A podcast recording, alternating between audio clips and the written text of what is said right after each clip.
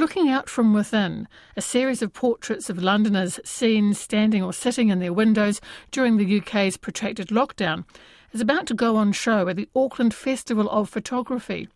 Just as arresting as the images are the stories of the people who agreed to pose for the photographs. Photographer Julia Fullerton Batten is usually known for her cinematic photographs created with a large production team, but for this series it was just her and her teenage son helping to cam- carry her cameras. We have a gallery of her photographs on our webpage rnz.co.nz slash standing room only, which I urge you to take a look at. They are amazing. Well, Londoners, Londoners were allowed just one hour a day out from their homes during the strictest of the lockdowns. Julia wanted to spend hers documenting members of her community looking out of their windows onto a different world. It was such a surreal time walking around desolate, you know, London, and everybody was suddenly trapped indoors. And I just felt, as an art photographer, I felt I had to record and do something. And my work dried up. You know, we couldn't go out, we couldn't do anything. I mean, we didn't know at the time how long this would actually last. And little did we know then that it would last over a year. You know, at that time we thought, oh, it'd just be a few weeks or whatever. Yeah, so I shot it pretty. my first sitters, so to speak, were um, captured within the first two, three weeks. And it kind of spiraled from there. But just to answer your question, why I did it, I think there's different reasons. One of them was, what am I going to do? I love taking pictures. The other one was, I felt I had to record something in this very, very surreal time in our lives that certainly in my life, we've never, ever experienced before. I know that a lot of photographers weren't shooting at the time, but I felt I really wanted to record it in one way or another. But it was very difficult for me to work it out to begin with because my work is very stylized, it's very cinematic, it's very staged. And actually, I'm approaching this in a slightly, I wouldn't say photojournalistic point of view, at all because it's all very set up, but it is real people in their real homes photographing them through their windows in lockdown. Now, I know you advertise through social media and I think a, a local newsletter as well to find models or, or, people who were happy to work with you on this. Do you remember the wording? I mean, how did you how did you phrase it? I know you had a big response. What information were you giving to these people so that you could find the right the right people for what you wanted to do? I think it was something like who's bored at home and wants to be photographed by uh, a, a creative professional photographer i want to capture this this time in our lives and do you want to be part of this project? And i had photographed people not not in lockdown but people through windows before. So i i attached some images of people through their windows as some reference images so they they could visually see something and also explained that you know we wouldn't have any physical contact. So you know not to be afraid. So, because at that time people didn't want to have any connection at all and that we would do a lot of planning beforehand and a lot of contact just through the window on via our mobile phones or just me shouting at them through through a closed window but i had such an amazing response from you know people i know in my neighborhood because i've been living here for over 20 years but also people that I'd never met before or even seen before. And they just lived like two, three streets away. I'm just astonished at the breadth of photographs, Julia. So you have some of your uh, your models who've, who've clearly taken time. You know what I mean? They're they're absolutely beautiful and they're very artful images, just stunning. Remind me of some of them of the of the masters. You know, just draped and the light and everything is beautiful. Oh, thank you. I mean, I'm very inspired by the artist Edward Hopper, and he paints a lot of people through windows. And what I'm very drawn to is photographing. It's it's nearly like a picture within a picture when it's when people are framed by the window frame. As time went on, everything became more staged, it became more elaborate. I took more time in preparation.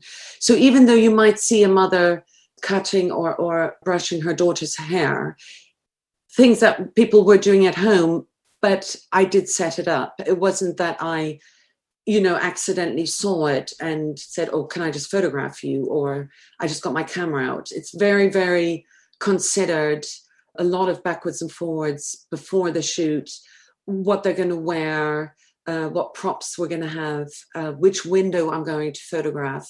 So I would always go and look at the their house beforehand, sometimes two or three times. Also, in, at certain time of the day when twilight was the best best time, and then I would discuss with them beforehand what they were actually going to do.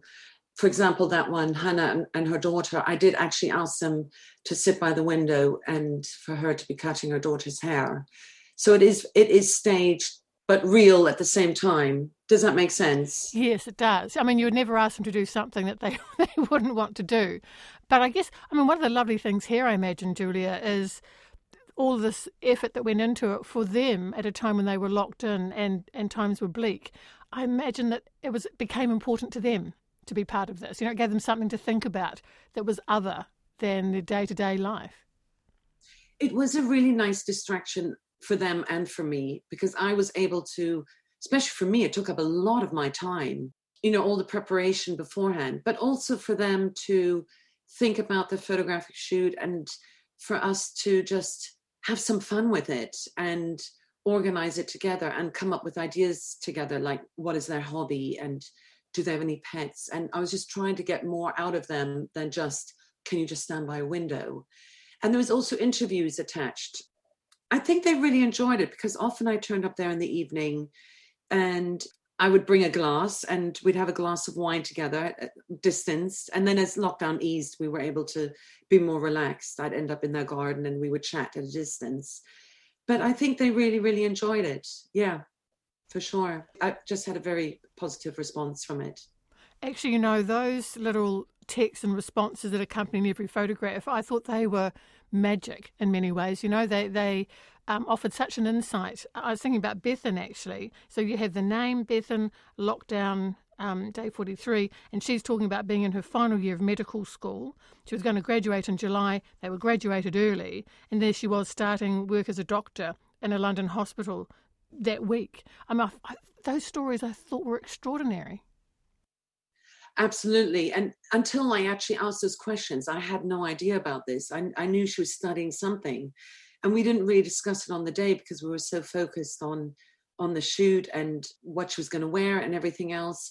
And it, it's the interviews that really brought out everybody's character and what their thoughts were. And what amazed me was that how incredibly positive everybody was about the pandemic. Well, especially these people that I photographed, how I felt like the whole neighborhood came together. We had a WhatsApp group formed and everybody was helping each other out. And it really became very clear also in these interviews. I, I thought the one by um, Father Kevin was very interesting because he's obviously a priest and, you know, suddenly he was in lockdown and he had to give the sermon in, in the church, but he would have his iPhone on a tripod and record himself. And that in itself was a very surreal and odd experience for him.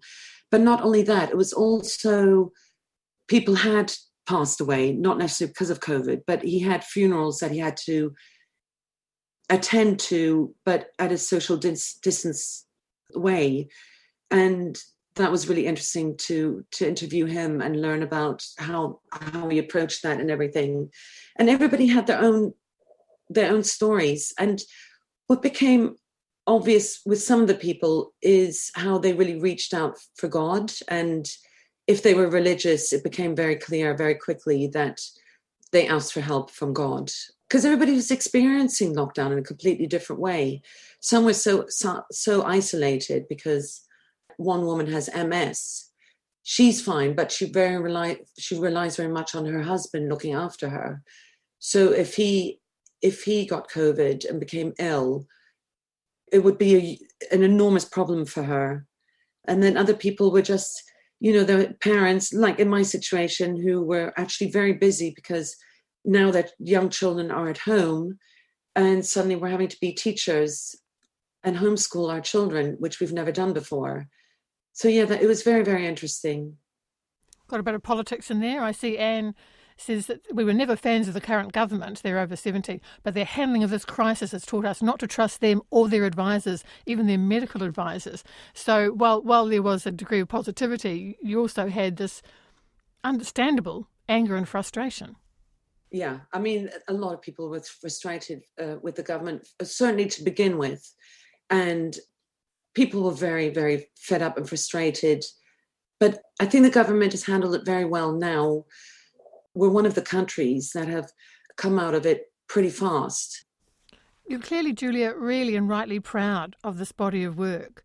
It turned into a large body of work because lockdown was so extended. I mean, do you think what, what do you think you've learned about your own craft of photography by working in this way? I mean, is something that you'd like to continue in a different way?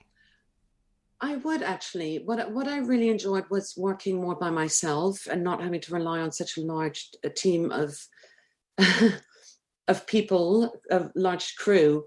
But not only that, it was also dealing with social matters.